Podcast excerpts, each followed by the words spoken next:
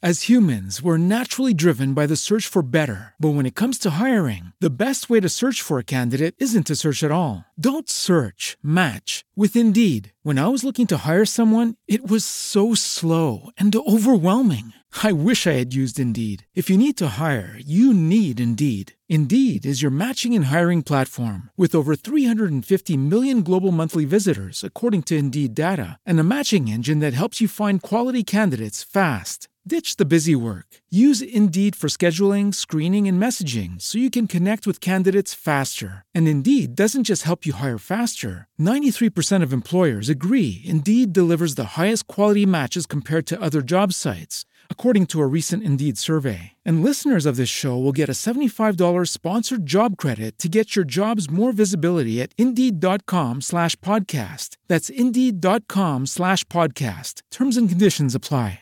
Welcome to an hour of our time. Thank you for listening, and please find us and rate and review on iTunes, Stitcher, Google Play, all the regular stuff, and find us on social media like Instagram. Uh, this week, we are going to be talking about American folklore, specifically tall tales. We're going to talk about the likes of Paul Bunyan, Pecos Bill, talk about the difference between uh, fake lore and real folklore, and talk about even some modern examples of tall tales. My name is Joe. I'm Dave. And I'm Mark. Get your lasso. Killed him a bear when he was only three. Yep, I heard of him.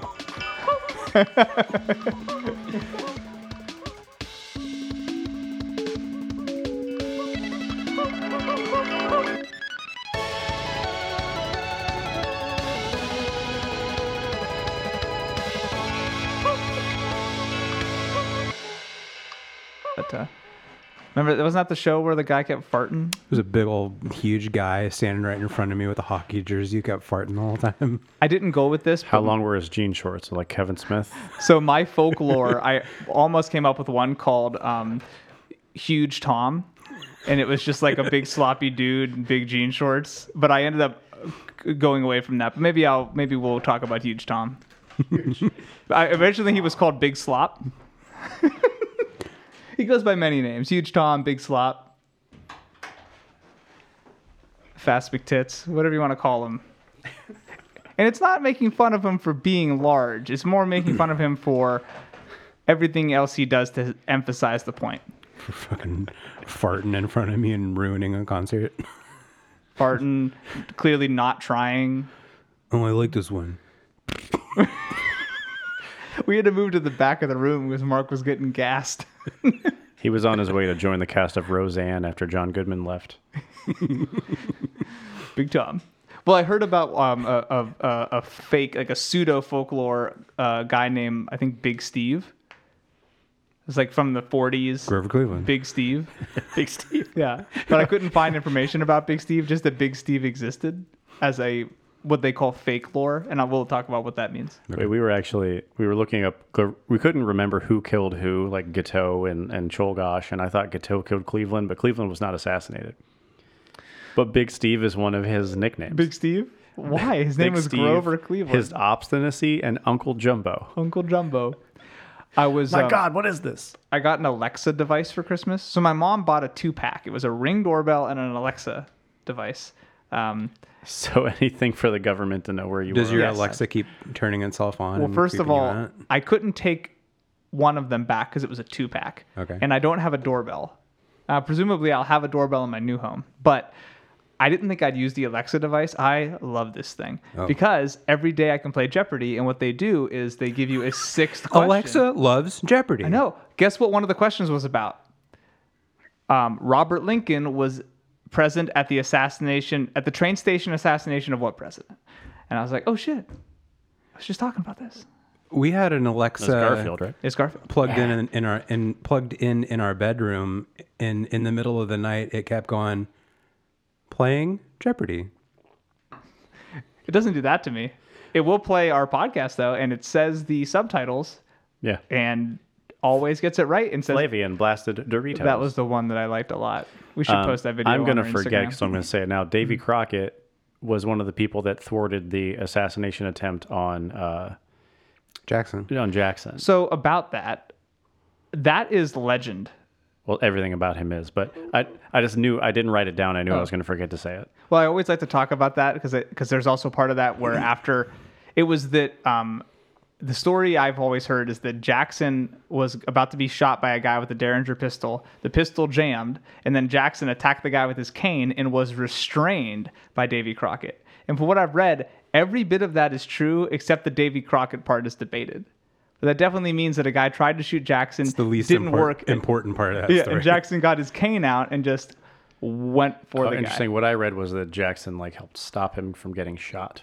There's many a tall tale about that. Speaking of which, Yeah. our topic today is tall tales. Yeah, Uh, American folklore. This is a fun one. So I, as I always like to to start with the definition, but I really wanted to look this up because a lot of the things that I researched were names that we didn't recognize when we look, when we started to plan this, and I discovered that two of the ones I looked up are considered fake lore, and it's because it runs counter to what folklore is. So I came up with by m- mashing together about three definitions that I was looking at. I came up with the definition for folklore that I think sums it up pretty well. Tall tailored for folklore. In my research, they're the same thing. Okay, interesting. Go ahead. Yeah.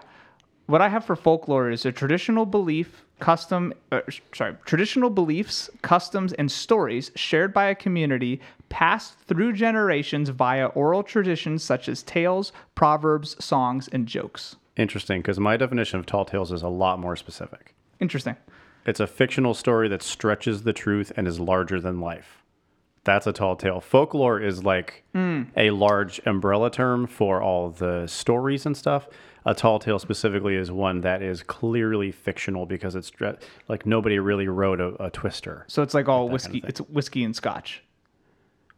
S- All tall tales are folklore, but not all folk tales are tall tales. Not E, Yeah. all folklore is tall tales. All cheddar is folklore and all whiskey is, is, cheese. is thumbs.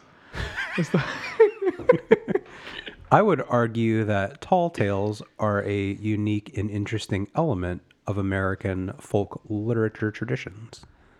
I would I would not argue with you. uh, I think you you don't need to argue that, Mark. Many of the tall tale stories that we're familiar with today are part of the frontier and old west times, the 1800s. Um, many tall tales um, are believed to have arisen as one-upsmanship storytelling and exaggeration while people gathered to socialize or entertain one another. But it seems a that lot of these often- are um, profession related. Oh, like yes. rock on tour. but Yeah. it's really difficult to trace their exact origin, which is what makes some of the ones I looked at fake lore because you can easily trace their origin because somebody said, "Yeah, I created this to do the thing," Oh. like in the '50s. So there's got to be an air of credulity about it. Usually, fake lore or what's called pseudo folklore is when somebody either takes an existing folklore story and then like twists it, or in the cases that I looked at, combines like i made this new character i'm going to pin him with paul bunyan and make these new stories to give it the certain air but it's not really folklore because it didn't come up through generations it didn't um, it didn't uh, get spread that way although it could become folklore it, it begs the question of the difference between origin and ongoing practice I think Pecos Bill is a good example of that.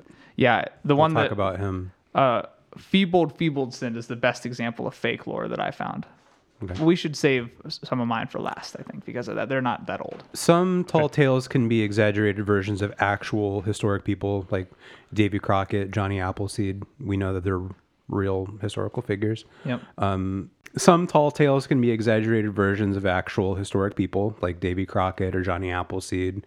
We know that they're real historical people, uh, or totally fictional figures in fantastic situations, such as Paul Bunyan or the Croatian American Pittsburgher Joe Magarek. and I've got a whole bunch on Joe Maga. oh, shit, yeah. I got a whole bunch. Um, so is Washington cutting down the cherry tree a tall tale? Is it folklore? It's folklore. It's not a tall tale Depends on how important you make the cherry tree, I guess. Like, or how likely it is for a child to be able to cut down a cherry tree.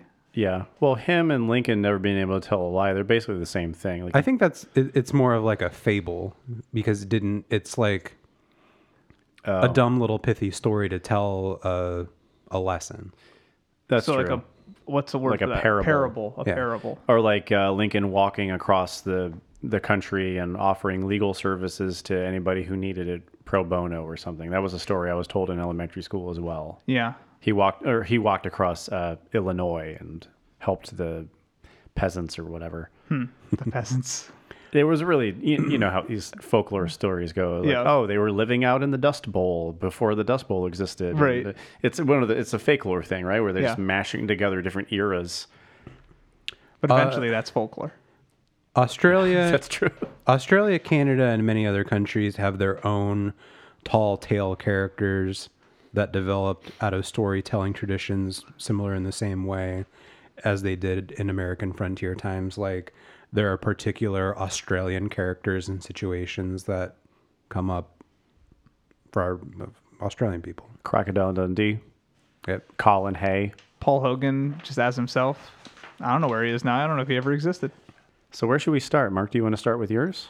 I don't think there's really a chronology to this what, necessarily. what did you what what did you learn about I did Paul Bunyan first. Oh, yeah, so no. maybe we should start with him. gotta because- start there because i can't talk about mine without knowing about Paul he Bunyan. is the most famous tall tale figure that I know of. And I kind of suggested this topic because I was thinking about like where the fuck did a story about a big giant man and an ox and like he's a lumberjack, where did that come from? But learning more about this makes total sense. okay let's go His legendary status and unbelievable feats of labor arose among North American loggers Big feats. from Michigan westward. Um, he was later popularized in a series of pamphlets promoting the Red River Logging Company written by William P. Loghead. So, this story, What's his name?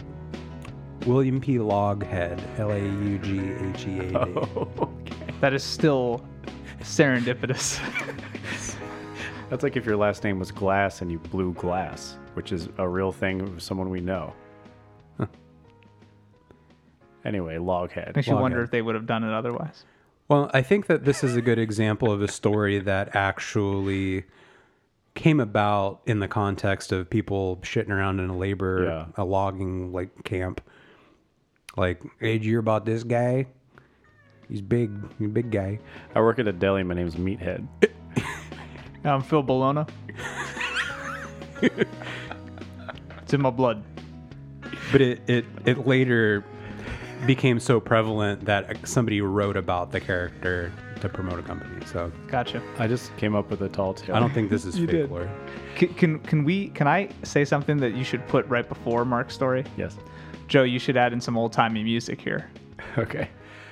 I just wanted to add I didn't write this down for a modern folklore, although I do have a couple. There's an auto center on Indianola called Keith Cheeseman's. and every time I drive past it, I like to imagine a heated interaction that he had with his father, where he's like, But dad, I want to open an auto collision repair center. He goes, You're a cheese man. I'm passing down my collection of cloth to you and our moist dungeon. There's that place in Parks and Rec. There's a tire store that sells donuts. Anyway, I will stop interrupting. Sorry. All right. So there are several theories as to the origin of Paul Bunyan's name, but the most interesting is of Franco Canadian origin. Um, Bunyan is phonetically similar to the Quebecois expression of disbelief, Bunyan. I thought it was just his big feet. Yeah, the podiatrist was looking to sell some shoes. That was the That's other what thing. podiatrists do. They sell shoes. huh? This this feels like it makes more sense. They think that they think that this legend is probably Canadian and it kind of migrated. that makes sense. I mean, the lumberjack thing certainly Oh, plays yeah. to that. Yeah. So Paul Bunyan is described as a huge and powerful man who ruled a massive labor camp. How huge? Because I got I got specific heights here. He's a giant, right? He's accompanied by a blue ox. He is described as seven to eight feet tall. That's not that big. In well, I have conflict- no, conflicting numbers. yeah, I do too. but he also created the Grand Canyon by dragging an axe. So who the fuck knows? Yeah, so you're telling me like Shaq could drag an axe and create the Grand Canyon? I don't think so. There's a Disney cartoon where he's like 200 feet tall. Why is Shaq hawking printer ink now? He's hawking everything. fuck is man. going on He with does the general, Uh, icy hot. but I yeah, but I don't think that he can create the Grand Canyon. But 200 seems awfully big too. I'm saying like maybe like 25, 30 feet tall. Big, but not like, like I fluctuate 40 to 30 feet every month. where my octane. So he's, riding a des- blue ox. he's described as seven to eight feet tall with an equal stride. He could outdrink any man. Red Forest. and was very ingenious in difficult situations. Um, tree branches would fall with the power of his voice. And in one story, he fashioned a horn out of a, a tree trunk to, to toot on it to call his men back for dinner. And um, 60 acres of trees fell down with the blast. He once farted and the dodo went extinct. He, uh, he required a full time worker to shovel tobacco into his massive pipe.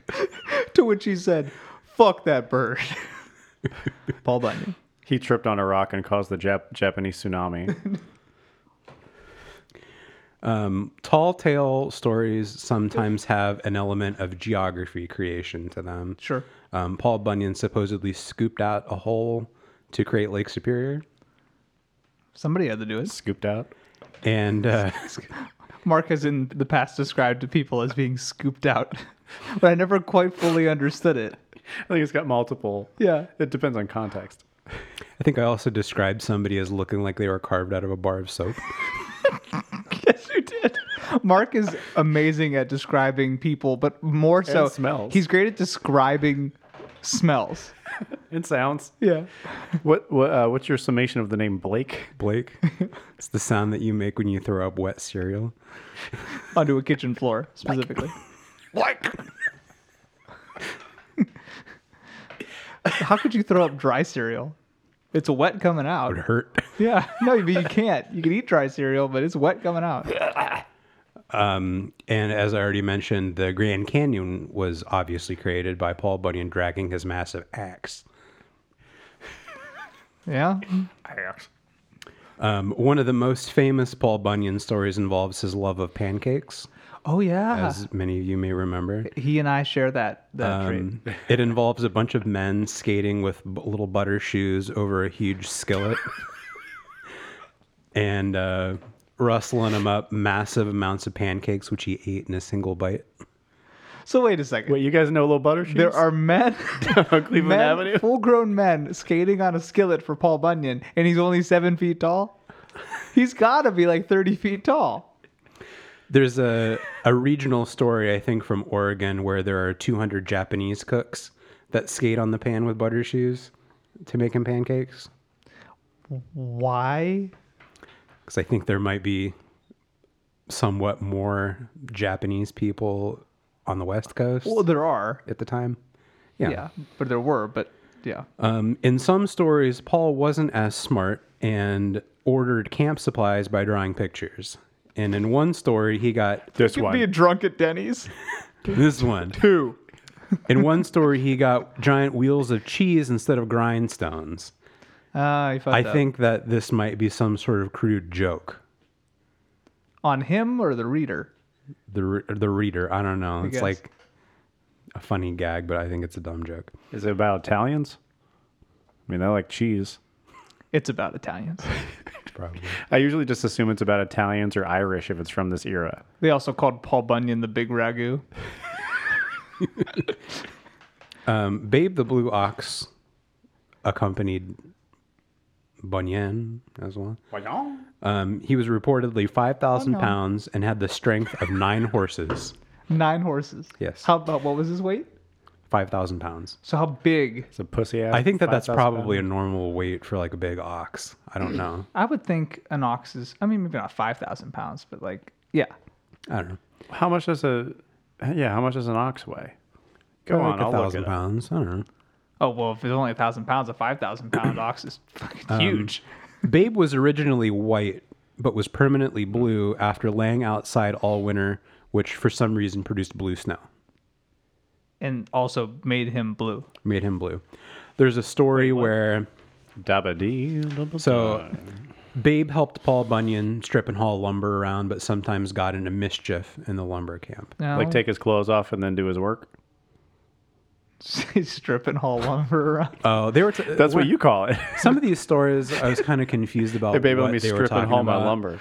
So they would tie up a, a, a big tree log to to the ox, and Paul Bunyan would just like rip all the bark off of it with his bare hands.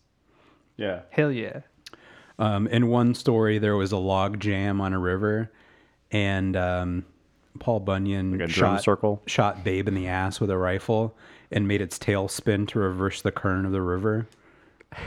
At the expense of shooting his ox. Yeah, well, he he's so powerful, he was fine. He must have been a union man. In another story, the uh, mighty Mississippi was created when Babe knocked over a water tank. That's that's more about the water tank than the ox. Yeah, I don't It's know. a big old water tank. By the way, uh, um, the ox is about five times the size of a regular ox. So an ox is usually about a thousand pounds. About twelve hundred, but I mean, That's a big ox. There was another story uh, that I read where uh, the camp cook was making giant loaves of bread for Paul Bunyan, but by the time the cook walked all the way around the oven, the bread burnt. So the men ate the inside of the bread, but they used the burnt um, crust as a bunkhouse for people to live in. Yeah. So It's- he's he's seven feet tall. Yeah. it really sounds to me like Paul Bunyan's a fucking liability. Yeah. He's- well, he's efficient though. Ripping gorges out of the ground and knocking over water towers, and But he's stripping that tree bark like lightning. Fast. he's sneezing and knocking down all the buildings. Like Jesus Christ, man, get the hell out of here! yeah, he's got an element of Stay Puff Marshmallow Man to him. yeah. I want to see a modern, gritty version of Paul Bunyan, which will exist, I'm sure, where he's vilified like Frankenstein, and he just means well, and he gets Harry and the Hendersons. we don't want you here. There are several other Tall Tale characters related to Paul Bunyan. Um, his cousin, Tony Beaver, is a logger in the American South. Yeah, he is. yeah, he Um, is. his associate, Carpet back. his associate Kemp Morgan, they fought each other in the Civil War. dug all the wells and oil wells in Texas and Oklahoma. So these guys are just going to control everything. And his brother was none other than Pecos Bill, Why wouldn't they have the same last name? Pecos Bill Bunyan. Oh. Yes, first name's not Pecos. I- Is Pecos Bill also between ten and thousand feet tall? No, he he seems to be described as a normal sized man.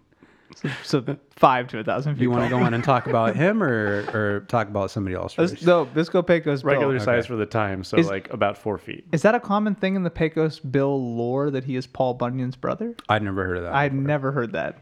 No. Also, I don't remember anything about Pecos Bill, so I'm not a credible source. I only know he Patrick Swayze played him. I almost said he played Patrick Swayze in a Disney movie called Tall Tale, which I did not get a chance to watch, but it's Pecos Bill, Paul Bunyan, and somebody else. Patrick Swayze voiced him, or It's a live action movie, and he, he does well. I won't tell you what he does because Mark's going to get to that, but he does what he Was does what it Pecos Bill does. Were tall tales something that you remember talking about in school? I remember Yeah. learning about Paul Bunyan and um, John Henry Okay. in elementary school. I think that there's a popular children's book about tall tales. There is, and I, I went to Johnny Appleseed's supposed grave in elementary school. Like, there's a little cabin that's.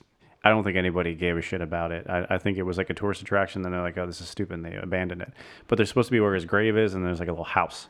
I had a friend in elementary school who claimed that he was a descendant of Johnny Appleseed, but I think it's more likely that he's a descendant of an apple. It's Brent Appleseed. I, yeah, I, what the fuck are you talking about, man? There's Uh, a Brent Apple. Hi, I'm Brent Appleseed. there's a Chad Appleseed. Nice there's He wore a, a frying pan on his head, but not for a good reason. to- Yeah. there's a grave attributed to Paul Bunyan in Minnesota. I think It's called the Great Smoky Mountains. Which is not in Minnesota, but yeah, you know what I'm saying. It's the Mall of America. It's the Mall- built on his grave. It's a Vikings stadium. It's like uh, oh, the poltergeist. University of There's Minnesota. gonna be a new poltergeist, and the Mall of America is gonna be haunted because they built it on Paul Bunyan's grave. oh my God, we need to ghost. write that script now. That's a fun Get idea. Tyler I on the like it. horn. Okay, so Pecos Bill. Um, Pecos Bill stories grew out of Old West cowboy culture. Um, and Yeah. I think that this is probably a fake lore sort of thing because one man, um, Edward O'Reilly, was credited as writing a lot of stories about Pecos Bill. Yep, that sounded like fake lore. He had a couple books. One of them came out in 1917 in, into the 20s. So I, I don't know how original this is as like a a storytelling tradition, but it's Well, the Paul Bunyan lore that dates back to the 1800s, or like when probably early 1800s. The, the- it it had the air of authenticity, and then people kind of perpetuated it. But which is what makes it folklore. yeah, Yeah. Um, so Pecos Bill was born in the 1830s. He was the youngest of 18 children. He used a Bowie knife as a teething ring. Hell yeah. Yeah, he did. He fell out of his family's wagon and was washed away when crossing the Pecos River, which is where he gets his name. So like Moses or or Perseus, Where's the Pecos River? Um, it's in Texas, I Mm-hmm. think. Egypt. Egypt. He was he was rescued by coyotes and raised in the wilderness. Like Nell from the Nell. movie Nell. Are you Nell? In the movie Nell? Um, Pecos Bill was eventually rediscovered by his family and rejoined society and became a cowhand. He is credited with inventing both the lasso and the branding iron. Okay. Okay. Well, it sounds like what a cowhand would do. Remember the guy who got raised by wolves and then they tried to like introduce him into British society? in the 19th century. He like ran off. Or I remember died this or story. Yeah. There's a um, something. Fake lore. Fake lore. there's a Werner Herzog movie about that. Really? I'm sure there is. What's that called?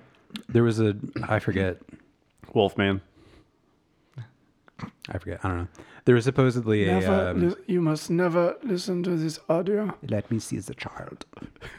There was supposedly a little feral German kid that I want to see the baby. the court was fascinated with in the 1790s or something. Okay, so in stories, um, Pecos Bill rode a cyclone. Yeah, he did. Here are some of his feats. I remember that. yeah. rode a cyclone, lassoed a whole herd of cattle at once, Okay. used a rattlesnake as a whip, diverted the Rio Grande to supply water to his ranch. Um, this is a goofy ass story. Um, there's a story where Bill m- meets a woman named Slewfoot Sue We all do. Someday. who Christ. he found The Davis Motel. So he found Slewfoot Sue um, riding down the Rio Grande on a huge catfish the size of a whale. It was the first, cat, first catfishing story. And he says, He he cat called her. I, Catfish called want, her. I, want, I like what I'm seeing. Does he get catfished? No. That's where that's where that I thought I was, comes from. I thought I was getting the catfish, but now I gotta Yeah. take you out. Bill tried to impress her, but uh, all she was interested in was riding Bill's horse, Yep. Is that a euphemism? riding his hog, riding his horse. So Bill Pecos Bill had a horse named Widowmaker, whose favorite food was dynamite.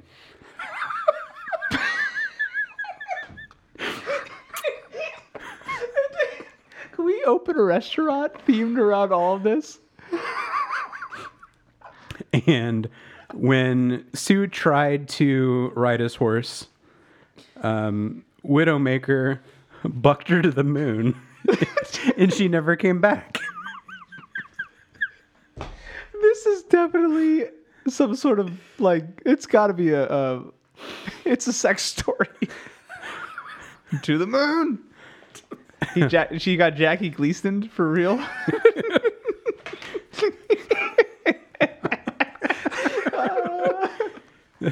So, Pecos Bill reportedly laughed himself to death when a man from Boston in a mail order cowboy outfit came to visit him. He had pace picante. No, he had what, what, New York City. What's the guy have? He's got he's got the New York City salsa. Pace picante is the good stuff. Uh, supposedly. I don't know. Well, in the commercial. He was trying to sell him a cyclone vacuum cleaner. I'll ride that. This one will tear your dick off. so, do do Mark? You had another one. What else do you have?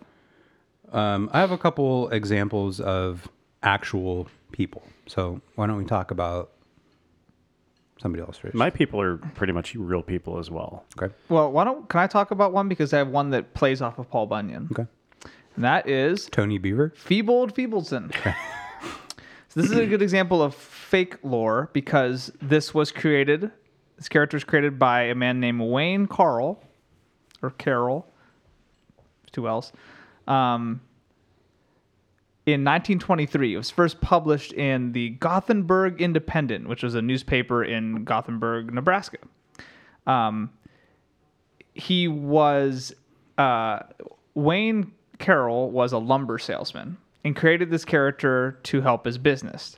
Um, he used uh, Feeble Feebleson in advertising um, as a variation of Paul Bunyan, and eventually teamed the two up in stories. Um, he was originally a lumberjack character, but due to the fact that there are not very many trees in the Great Plains, he switched him to a strongman um, because he's just big and strong, much like um, Big boss man. yeah, Big Boss Man. Um, he was inspired by a real person named Olaf Bergstrom. Olaf Bergstrom was a Swedish immigrant that helped settle the town of Gothenburg uh, by recruiting other Swedes to join him. Um, he is infamous for having killed a house guest with a shotgun, going to trial, giving the jury each $20 and being acquitted, and then carried back with applause. He was a very popular man in this town. I don't know the whole story with that, but that apparently happened They all bought a house. the first story of Feebled Feebleson um, is called Paul Bunyan and Feebled, in which the two of them, one, try to account for the death of Babe the Blue Ox. They're both portrayed as giants that help settle the American West. Um, and uh, I don't know if it's in this story, but in other stories of Feebled Feebledson, he is. Um, fighting Native Americans, a tribe they call the Dirty Legs, the Dirty Leg tribe. Yep. Um, he's fighting politicians. He fights disease outbreaks, droughts, tornadoes, and excessive heat and cold. Because I guess that's a thing at the time. Um, and this char- character was still written about mainly by by Wayne Carroll until 1937.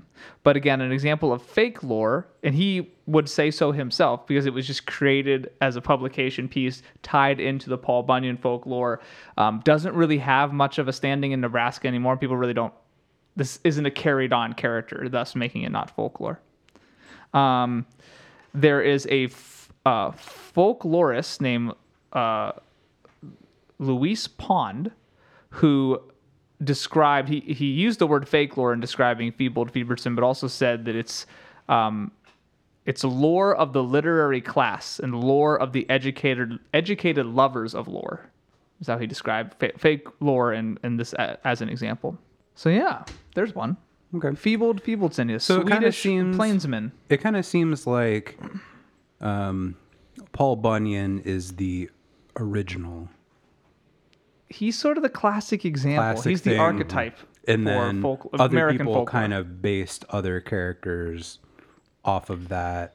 I mean, Yeah. to in, in vary. terms of the folklore that is based around like a big, strong, um, uh, a big, strong man with a focus on his job. Because there's also folklore about monsters and like other things like that. But we're talking when we talk about American folklore from the the frontier days. When you talk about the, the big strong guy doing a thing, Paul Bunyan is sort of your archetype. Well, this actually is really well into John Henry. yes. So mentioning strong man, representative of some values, doing a job. And through that job, he represents the interests of the common man or a problem in society.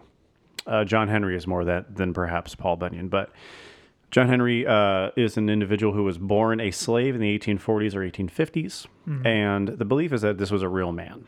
He was a railroad worker, and over time his legend expanded right sure. he worked during reconstruction he um, after the civil war for, for context um, what we know about the actual john henry is as i said he was born a slave he died in his 30s he had a young pretty wife and a baby um, His story is told through ballads and work songs primarily. There's a very famous lyric sheet from the 1930s and 40s that just tells the story uh, beginning to end. Yeah, I feel like I remember going through that song when I was in elementary school. Yeah. Uh, it's been there have been many different recordings of the song through for the last hundred years essentially. Um, but he, you know, his story traveled on the railroads. So he started on one end of the country and then it just went coast to coast. Or maybe he was in the middle of the country at the time, but it sort of just orally passed the fish got bigger, so to speak, as rail- railroad workers found solace in the story of his triumph, which I'll get into right now. Um, sure. So he was born in either North Carolina or Virginia. He grew to be six feet tall and around 200 pounds, which for the time is very large. That's a big guy. By the way, there I kept finding trailers for a Terry Crews movie, John Henry, which I thought was a modern reimagining of the story of John Henry, but it's not. It, I couldn't tell what it was. Ludacris is in it. He's got like a metal jaw. Is it? It's. It was out a while ago. it, it's coming out this year. He carries a sledgehammer. There's people getting shot. Terry Crews has a gray beard. There's a lot of violence, and he has a sledgehammer, but he's a good man. I don't, I don't know what it's about. The John trailer. Henry died in his 30s. Why does he have a gray beard? Well, this is not John Henry. He's named after John Henry. Oh, So just to clarify, not a movie based on the legend. If you're looking up John Henry, that movie, not the source material, is not this. It's Terry Crews taking a serious turn. interesting. I assume he's going to kill Ludacris with a sledgehammer. I, I so I, all I can guess. I'd watch that. Very hungry man, very hungry for work, and he is said to have had a beautiful baritone voice and a favorite banjo player to all who knew him. So well-rounded individual. He played the banjo, or he liked the. He played the banjo. Okay. Uh, I guess back then, you you know, when you're not working the railroad, you got a lot of free time. Although they say that he worked from six to five. It's a long So- day. It is. Um, I think they mean 23 hours. I think that's what they're implying. Right? I was thinking 6 a.m. to 5 p.m. I think they mean like he worked six to five. One of He my slept for an hour and then got up and started swinging. one of my characters, he uh, he worked 24 hours a day, seven days a week, 365 days a year, and they said he he worked the equivalent of 29 men. And I haven't been able to make that math work, so I thought we could try that later. Sounds good. um, his story is representative of a lot of black men in the country at that time who were freed from slavery but given nothing no land, no jobs, no income. We talked about this Thanks, with An- Andrew Johnson. Andrew Johnson. yeah, Uh, so he worked on the railroad under terrible conditions, and, and this was accurate. Uh, Bad wages, bad conditions. Uh, said he worked for the C&O Railroad Company, which was, of course, a wealthy company that was extending from the Chesapeake Bay to the Ohio Valley. so working into the C&O. Midwest. He was a steel driver, who uh, also known as a hammer man. steel driving man. Um, and what they would do, they would take a big drill or spike, hammer it into the side of a mountain. Somebody else would twist it like a drill, and then they'd hit it again, they twist it. So you're basically just working your way through mountains, hills and mountains, and just rocks, right? Terrible job. Sounds like tough work. It's just awful. Yeah. really hard. But you just, you know, you that's what he did. So they're rolling right along and then they come to the Big Bend Mountain. This is where the legend takes place. It was a mile and a quarter thick mountain. They could not build around it, so they had to go through it. Um, and apparently, it took a thousand men three years to finish. They could barely see inside the tunnel, and they would choke on the dust hundreds of men died uh, through the process of actually doing this, and they just had similar to our plague episode. They just had mass graves for all these guys. And That's all real. This all rings true, but uh, you know this is all going really difficult. John Henry is the strongest, most powerful man out, out of all these. He's still going strong. He has a 14 pound hammer. It's a big hammer. Yeah, he could go 10 to 20 feet in a 12 hour day. Okay. That seems like a lot. So one day, somebody comes to camp and wants to still sell a steam powered machine that could outdrill any man. And this is where we start to get into the real themes of the story. It says So so John Henry doesn't take too kindly to this. And so he says, I can He sees it as a threat instead of uh, thank God I don't have to drill through this mountain anymore. That's correct, because it's a point of pride for him. So he says, I can get through this mountain faster than the machine can. And he puts us all into it. He works his ass off. He beats the machine, dies of exhaustion. Some stories say he died on the spot, some he went home, asked for a cool glass of water, and died with his pretty wife by his side. It's important that the wife is pretty. It is always mentioned. She's young and pretty.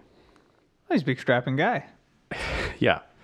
So you can pretty much gather what the the themes of this are. Like what happened 1820 to 1840? The Industrial Revolution. Yes. And as that develops into the 60s and 70s of the 1860s and 1870s, People get afraid of it. people are afraid of it and their jobs are being replaced by machinery. Yeah. And so if there's a rallying cry for all these guys on the railroad who want to work, it's somebody who beat the machine. Now, I read this and got a little bit, I don't know, cynical about it. Like, if there is a story passing through all these guys making them work harder, does that not benefit the company ultimately? It does. You know what I mean? This is the loudest thing. Thanks, Rusty. Spinning that damn wheel. Um, so an interesting story. Um, you can apply this kind of story to things today of like, you know, value valuing human work over whatever, Sure. and it's also representative because it's a black man during Reconstruction. Who I think it also speaks to the idea of you don't want to be outmoded. You, you just got your you know, you, 1865, the Emancipation Proclamation happens. Right. This story becomes popular, and it's really like, well, we just got agency and we have something to do, but now we're going to get outmoded already. I can see where that would kind of catch on really quickly. Sure. And it's, I thought his name was John Henry Irons, but as I mentioned last time, that is the guy Steele, who picks up where Superman left off after he dies in the 90s, played by Shaquille O'Neal in the film. Wait, that is based on a DC comic? Yeah, I thought that was a completely different story. the same guy. Oh wow, I didn't realize that. I've never seen that movie. Took some liberties. yeah. Um, I also have a couple other real guys, unless you guys want to. Uh, Go for it. Okay, let's talk about Paul Revere for a second. I would argue, Making making spoons, silverware. and teeth too, right? That's what he did. That's So- how they knew there was that story that they identified a body during the Revolutionary War because he had Paul Revere's teeth. Uh, um, Teeth that Paul Revere made. Yeah. out of like to uh, clarify, he- hippopotamus jaws and teeth and stuff. something like that. It was made out of all kinds of stuff, but I think a lot of it was silver because he was a silversmith. There you go. So, what do we know about Paul Revere's Midnight Ride? What is the famous story? Well, it's the oh, two if by one if by land, two if by sea. Mm-hmm. I've been to the Old North Church where he lit the lantern. it's interesting. So he rides from Boston to Concord to get to Samuel Adams and John Hancock and say that the British were coming to arrest everybody Yeah, by Right. land, by land. by land. but he's basically he's going to find Jonas Clark in Lexington. Uh, on the surface, him going to Lexington was nothing unusual. It didn't raise alarm in any British troops because, of course, you know it would be normal for somebody to go there. But um, there are these other writers. So there was William Dawes, who was a second alert raiser, who joined on en route to uh, uh, he joined at Mystic Village, which is now Medford, and they went to Lexington together. They got to the Clark home in Lexington. They delivered their warning and they were like, "Why are there so many British guys coming? They got to be doing something other than arresting people." And they thought, "No, they're coming for the munitions, which are in Concord." So they go to Lexington, they backtrack to Concord again, um, and then they meet up with Dr. Samuel Prescott, and then people get captured, uh, they get questioned. Prescott escaped. He rode into the woods. Revere tried to escape. He rode in the opposite direction. So Prescott's the third rider. Yes. Um, the British recaptured Revere. Th- It's there's a whole thing, but eventually it led to the, one of the bloodiest battles in the colonial resistance at Concord. Yeah. So the whole thing of like he did warn people along the way. Right. and he said to the British officers, like, everybody knows you're coming. So you don't want to do this. They did it anyway, and then huge fight. A lot of people died. Sure. But I bring all this up because there is a lot of fact there and a lot of important historical context. But the whole idea of him riding a horse by himself at midnight to Concord is only one small part of it, but that's the part that everybody rallies behind, like, oh, patriotism. For for folklore's sake, it's easier to distill four people into one person. That's maybe more no, noteworthy. It's also more inspiring. Yeah. Look at what one of us can do. Imagine what all of us can do. Right. That's the whole point. Exactly. I also read something about how his daughter was involved and did a lot some writing. Hmm. She was left out of this article, but whether that's true or not, I'm not. I wouldn't be surprised if that got left out. Um, I just have a little bit about Davy Crockett, okay. and you, you know a lot about Davy Crockett. He's the king of the wild frontier, and he he killed has him a the- bear when he was only three. Killed him a bear. My dad, like Exactly. I said, my dad used to sing this song to me all the time as a kid, and I did not like that. he's got the hat with the raccoon tail on it or it's some kind of tail he's got some kind of animal like i read a lot about him and everybody's has a different summation of his hat So he's a hunter. That's what we're getting Yeah, at. Yeah. but he has, like- he lo- moved out of San Francisco. he has a yeah has a distinctive hat made of animal pelt with a tail on it Remember the Parks and Rec where Ron wears the the raccoon hat? Yes. And Tom puts it on. And he's doing all these dumb lines. And at the end he just goes, Hey, I'm an interesting person. Look at my hat. And no women are responding to him. so the tall tale i want to talk about with davy crockett is the alamo Thank you, because I was just talking to my dad about this and uh, yeah. He argued with me. He was like, No, that's a real story. Like, it's not a real story at all. well dep- Well, I mean some of it is, depends but- on which part you're talking about they are under siege from the mexican army Santa Ana. Yeah. And as the story goes, he is one of a few men left standing that fight to the last man, and Davy Crockett is the last man, and he dies surrounded by twelve Mexican soldiers with a with a Bowie knife, Bowie Bowie knife, Bowie, knife. Bowie knife. I mean, I, I'm hoping that you heard the same real thing that I heard once. That he the he died with a Mexican soldier on top of him, Bowie knife, b- Starman knife buried in the chest of the Mexican sol- soldier up to the hilt. Yep. And he turned into glitter and he floated up to the sky. Exactly. Bowie knife. Um, but I read on HistoryNet a very long article about all the different descriptions of his death. Did you read one that he died in his sleep? That they just found him sleeping and they killed him? Mark's coming. The version that I heard was that somebody was sick in bed and like his daughter was there helping him. But I think that Davy Crockett and Daniel Boone get conflated as the same thing. I'm sure that's Let's test this theory for a second here. So I don't know anything about either of them. Bethany, can we ask you a question? come here. Get on get on mic for a second. Is that okay? How how, how did Davy Crockett die? I have no idea. The king king of the wild frontier. Yeah, I know who he is. Do you remember the Alamo? Nope. Have you been to the basement of the? This did No. Stars at night are big and bright. Deep in the heart of Texas. so I But that just didn't wanna- work as well as I hoped it would. Just to give you a brief rundown of all the different versions of Davy Crockett's death, the hilt thing. There's servants and there's Mexican soldiers and there's all these people. Some people say, yeah, he died with 16 men around him. He was the last one standing. Other people said, well, he was one of the last guys and he fought real hard. Some people say, like, there was a standoff and they said, stop fighting. And he said, no. And he ran at him and then he got gunned down and bayoneted by 12 men at the same time. Some people said that he was. This is oddly homoerotic. There's one where they said he and all his men were running toward the Alamo and he got shot dead and fell on his face and everybody else ran past him. They're running toward the Alamo. That means they were running away. No, they were like storming it. Look, it's weird. There's a lot of weird. Who knows what even actually happened?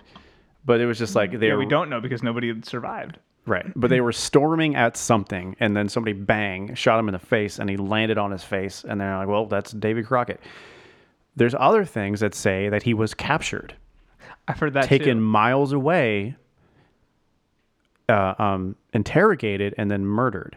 There are people that say that he was captured inside the Alamo, put up against a wall, and then executed by firing squad.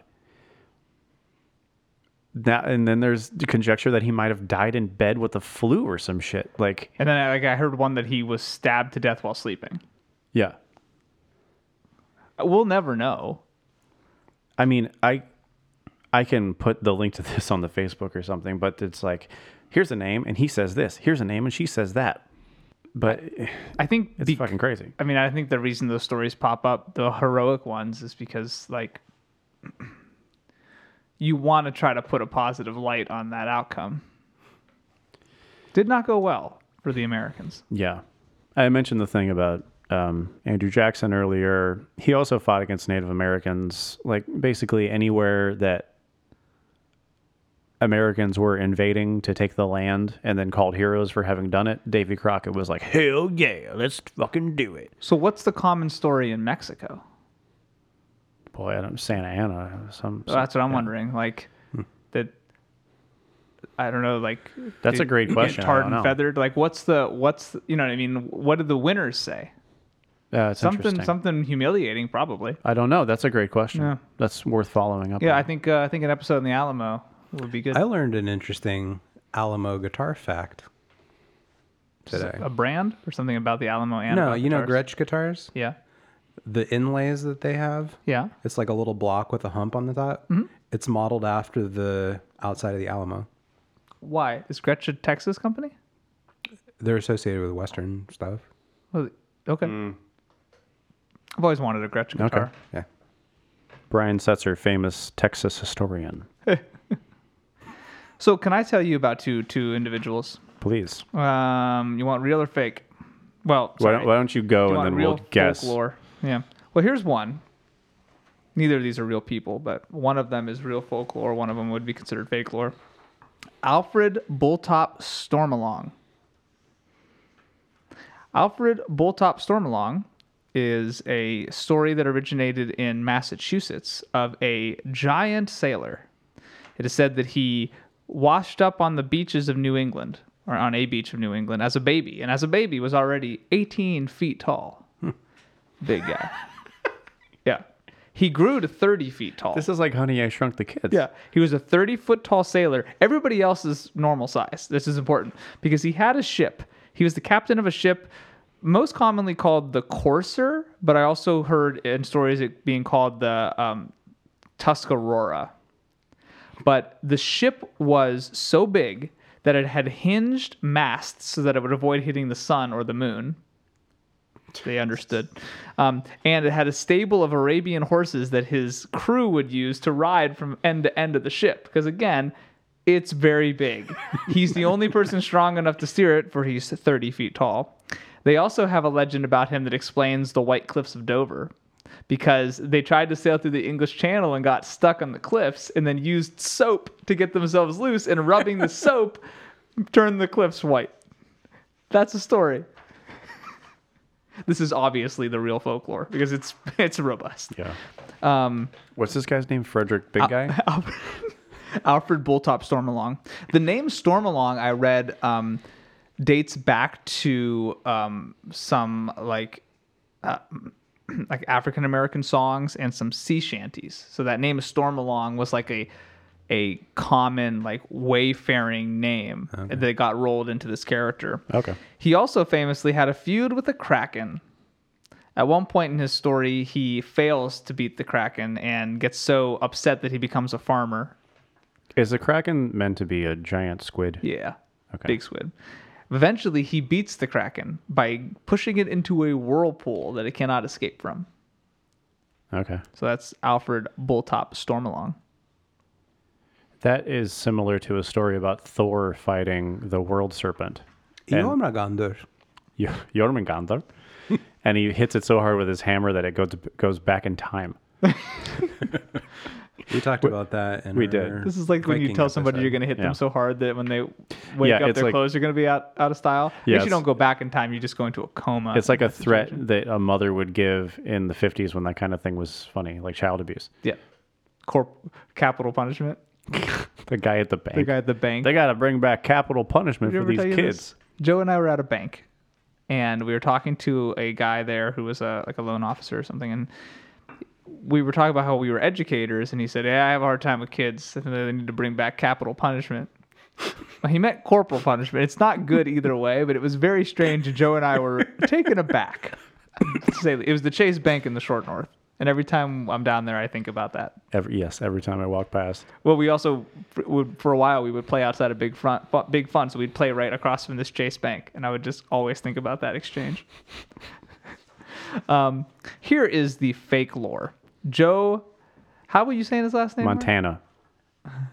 Magarac. Magarac was how I was saying it too. He's the patron saint of steelworkers. He did an album with uh, Elvis Costello.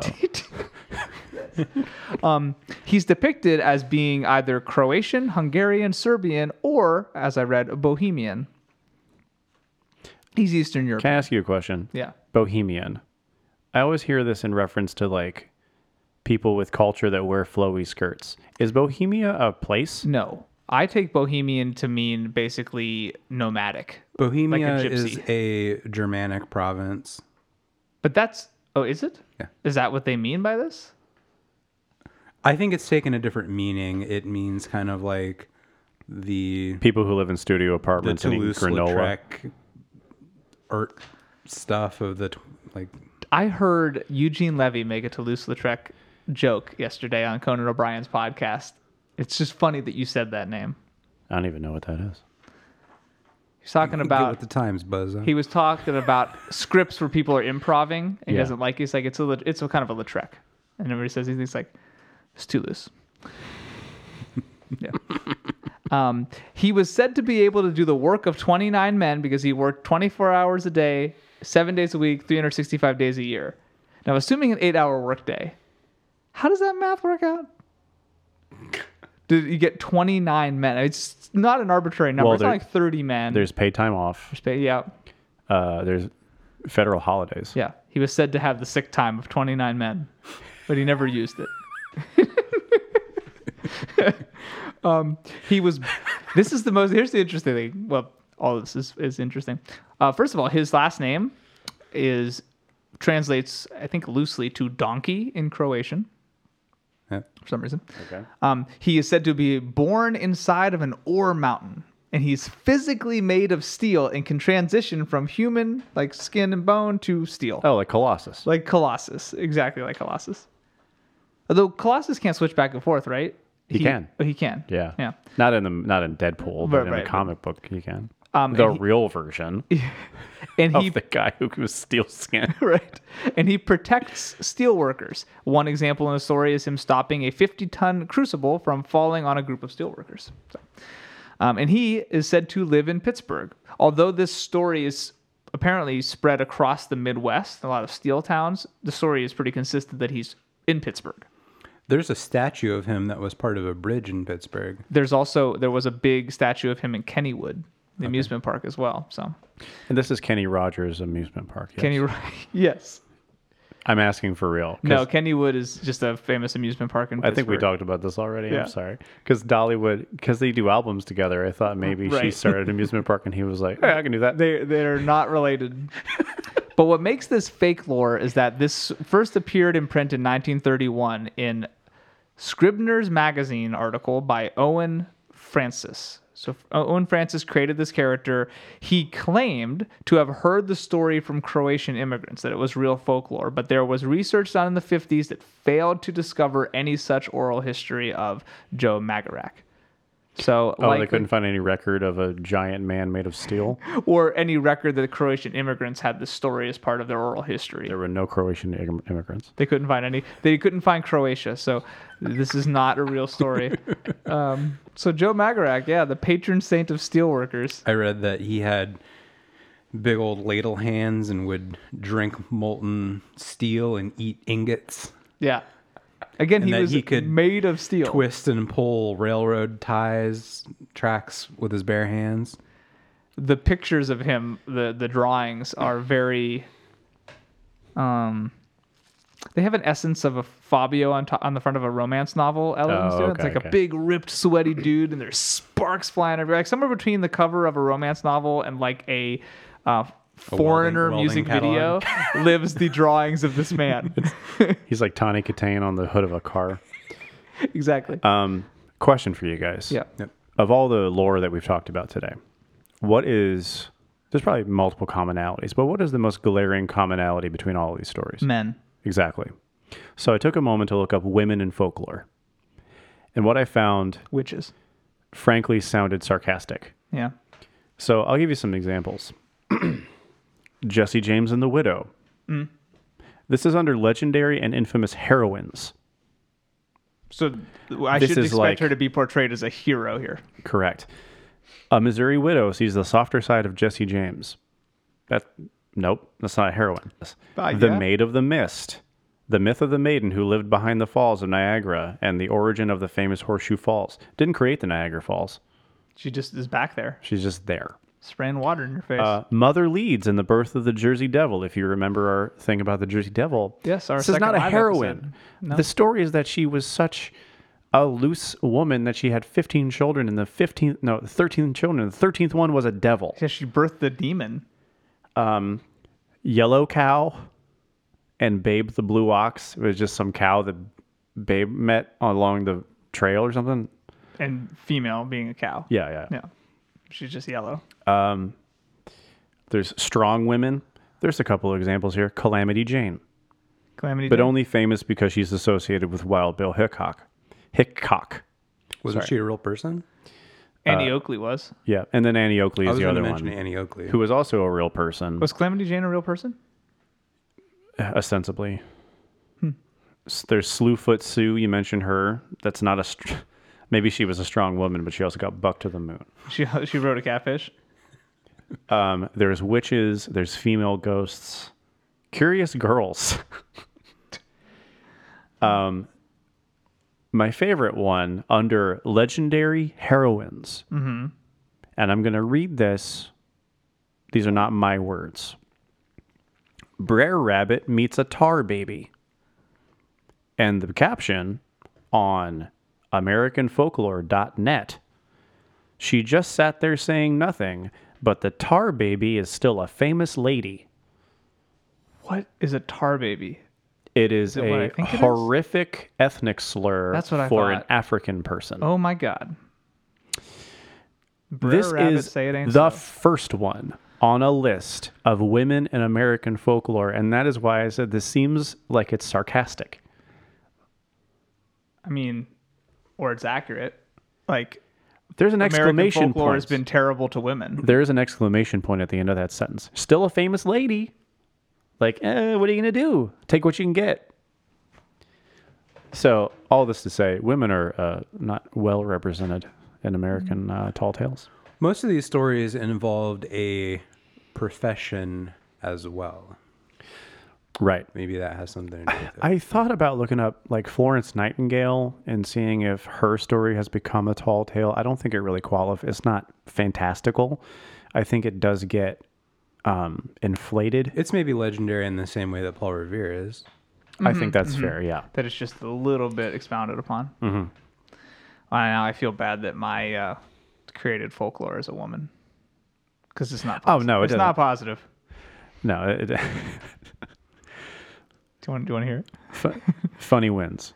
I'm interested in what you're. Well, well, I, I just do want to ask a quick question Yeah, to yeah. kind of maybe cleanse the palate a little bit from Sure. Mm. that bad news. Yeah. Modern tall tales. I wrote down a few that I thought, Would qualify. and the as more we folklore. talk about tall tales, I- the, the less I think they really qualify. But maybe they're on the trail of that. So far, we've had examples of legitimate tall tales from an oral tradition, tall tales based on actual people, tall tales, well, fake lore, I guess, that yeah, are like kind of written piggybacked and tall then tales, have worked itself into the ethos. yeah. or didn't really. The fact that they didn't Or- catch well, on is kind of what makes them full. Pecos fake lore. Bill kind of did. I think Yeah, that but I'm he was thinking popular about, like- enough that people know him. Feeble People, Feebleson. Feebleson was was a thing for like twenty or thirty years, and now if you go to Nebraska, people probably don't know this story. So Yeah. So my thoughts on this i- in in 2020 are presidents. You had JFK, um, remembered more for the positive than the negative. I think maybe in a hundred years, that will become a legendary thing, similar to um, Teddy Roosevelt. I would argue that the exploits of Teddy Roosevelt, riding up the hill, Spanish American War, getting shot, Not killing the bear. but a lot of that stuff is real. that's true. A lot of that is substantiated story, which is nuts. So maybe not a tall tale, maybe just He's maybe a incredible bad stories. example. Like, did Taft really get stuck in a bathtub? I think so. Well, let me let me rephrase. Teddy Roosevelt's story reads like a tall tale, It and does. it's presented like a tall tale. It is. So in the storytelling style of it, Mm-hmm. I would argue that it, it fits into it. I will say this about Teddy Roosevelt that plays to what you're saying. All the pictures you see of Teddy Roosevelt, like before his presidency, are him in like frontier clothing. But he came from an affluent fam- family. He bought those clothes and took those pictures to portray himself that way. So, although a lot of those stories Okay. were real, he went out of his way to develop that sort of a character. So creating his own legend. he created his own legend and did a bunch of stuff that helped that really he really a lot of Okay. things happened to him that really did help but he tried to create that he he was not a frontiersman he came from a wealthy family He came from a wealthy family, but I think that he was sick as a kid and went and did all that stuff just to, like, yeah he- exactly but i Bu- mean buff himself up. he bought those clothes Yeah. he, it was like a costume at least for a while I would also mention Ronald Reagan with the assassination attempt. I think a lot of modern Republicans, 60s, 70 years old, hold him in such high regard. Maybe not tall tale level, but still kind of fantastical. Like his economic things, and he was an actor and he was so great and he survived being shot. And in that same vein as FDR he flawlessly brought about the New Deal, ended World War II, never made a mistake. Everything was perfect. Um, my dad i- is very into Ronald Reagan. He says he didn't. The more he learns about FDR, the more problematic he seems. And his dad would not hear a negative word about FDR. So this kind of generational yeah um, legend. yeah I would maybe take what what you're saying a step further and argue that um, like memes and creepypasta are the new tall tale. so like Slen- slender man is that makes tall a lot of tale? sense. Yeah, all the stories that I could think of though are maybe a little bit more nefarious. they're horror based yeah like the girl that'll appear next to your bed with a knife if you don't forward this email. Well, is Sasquatch a tall tale? All these mythic things that we talked about in that episode are they? They're folklore, right? The Sasquatch is folklore. The chupacabra, that's folklore. That's folklore, but I wouldn't say that it's a tall tale. It's not a tall tale, but it, it does qualify for folklore under that definition. That's for sure. But with the tall tale being taking a story and stretching it to extreme measures, I think the very idea of Sasquatch is already that. So you can't really exaggerate the legend or the actions of Sasquatch since it's already legend. I do. It's definitely folklore. Just tall tale seems like kind of a narrow avenue. yeah, I know what you're saying. but I think we have some modern folk tales, uh, some modern tall tales for 2020 that we'd like to share. So I know I know you had one, Dave. Yeah, I uh, I wanted to tell the story of uh, Pure Karen. Pure Karen. That was sirens. Pure Karen is a non-GMO touting food blogger who complained so hard about vaccines that she created all the whole flu- Whole Foods across America. They sprung out of the ground. and she's 30 feet tall. she's just because they sprouted out of the ground because she's 30 feet tall. there you go. Yeah. She stomped a defiant foot at uh, J.C. Penney's. She fell And they so all- hard on a jade egg that She hatched from a jade. that egg. all pesticides dispersed into the into space and were never seen again. when she got her swoopy short in the back, long bangs in the front, I was haircut. just thinking about that. all the hair flew out the window and planted itself into the ground and, and regrew the, the, the forest. she complained so hard to the manager that never a Dillard's was seen again. Mark, did you have one? yes. Um, mine is Big Chad Chill. he is an entitled business student at OSU. Does he ride in, in an Uber ever, Mark? He rides in an Uber. um, his his father pays for all of them. Of course. Um, he can outdrink all the other guys in his frat. He's friends with all the people on the Miami lacrosse team. and he studies uh, business marketing, but never has to study. Correct. All right. I've got three very, very tall. real tall tales for 2020 Okay. because we are in, I keep wanting to say 2019. I think 2019 sounds like more comedic. 2020 is too round. I don't, but- 2019 sounds more real, and therefore it's easier to play on it. yeah. Yeah.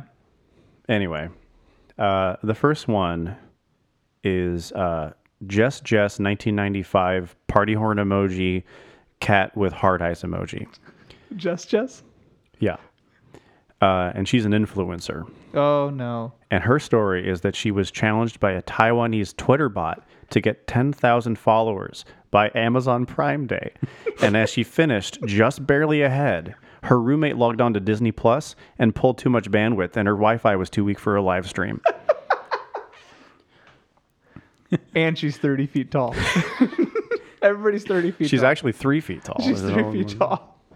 Uh, the next one is Chuckling Chet Daniels, aka the Brick Shithouse of Central Maryland.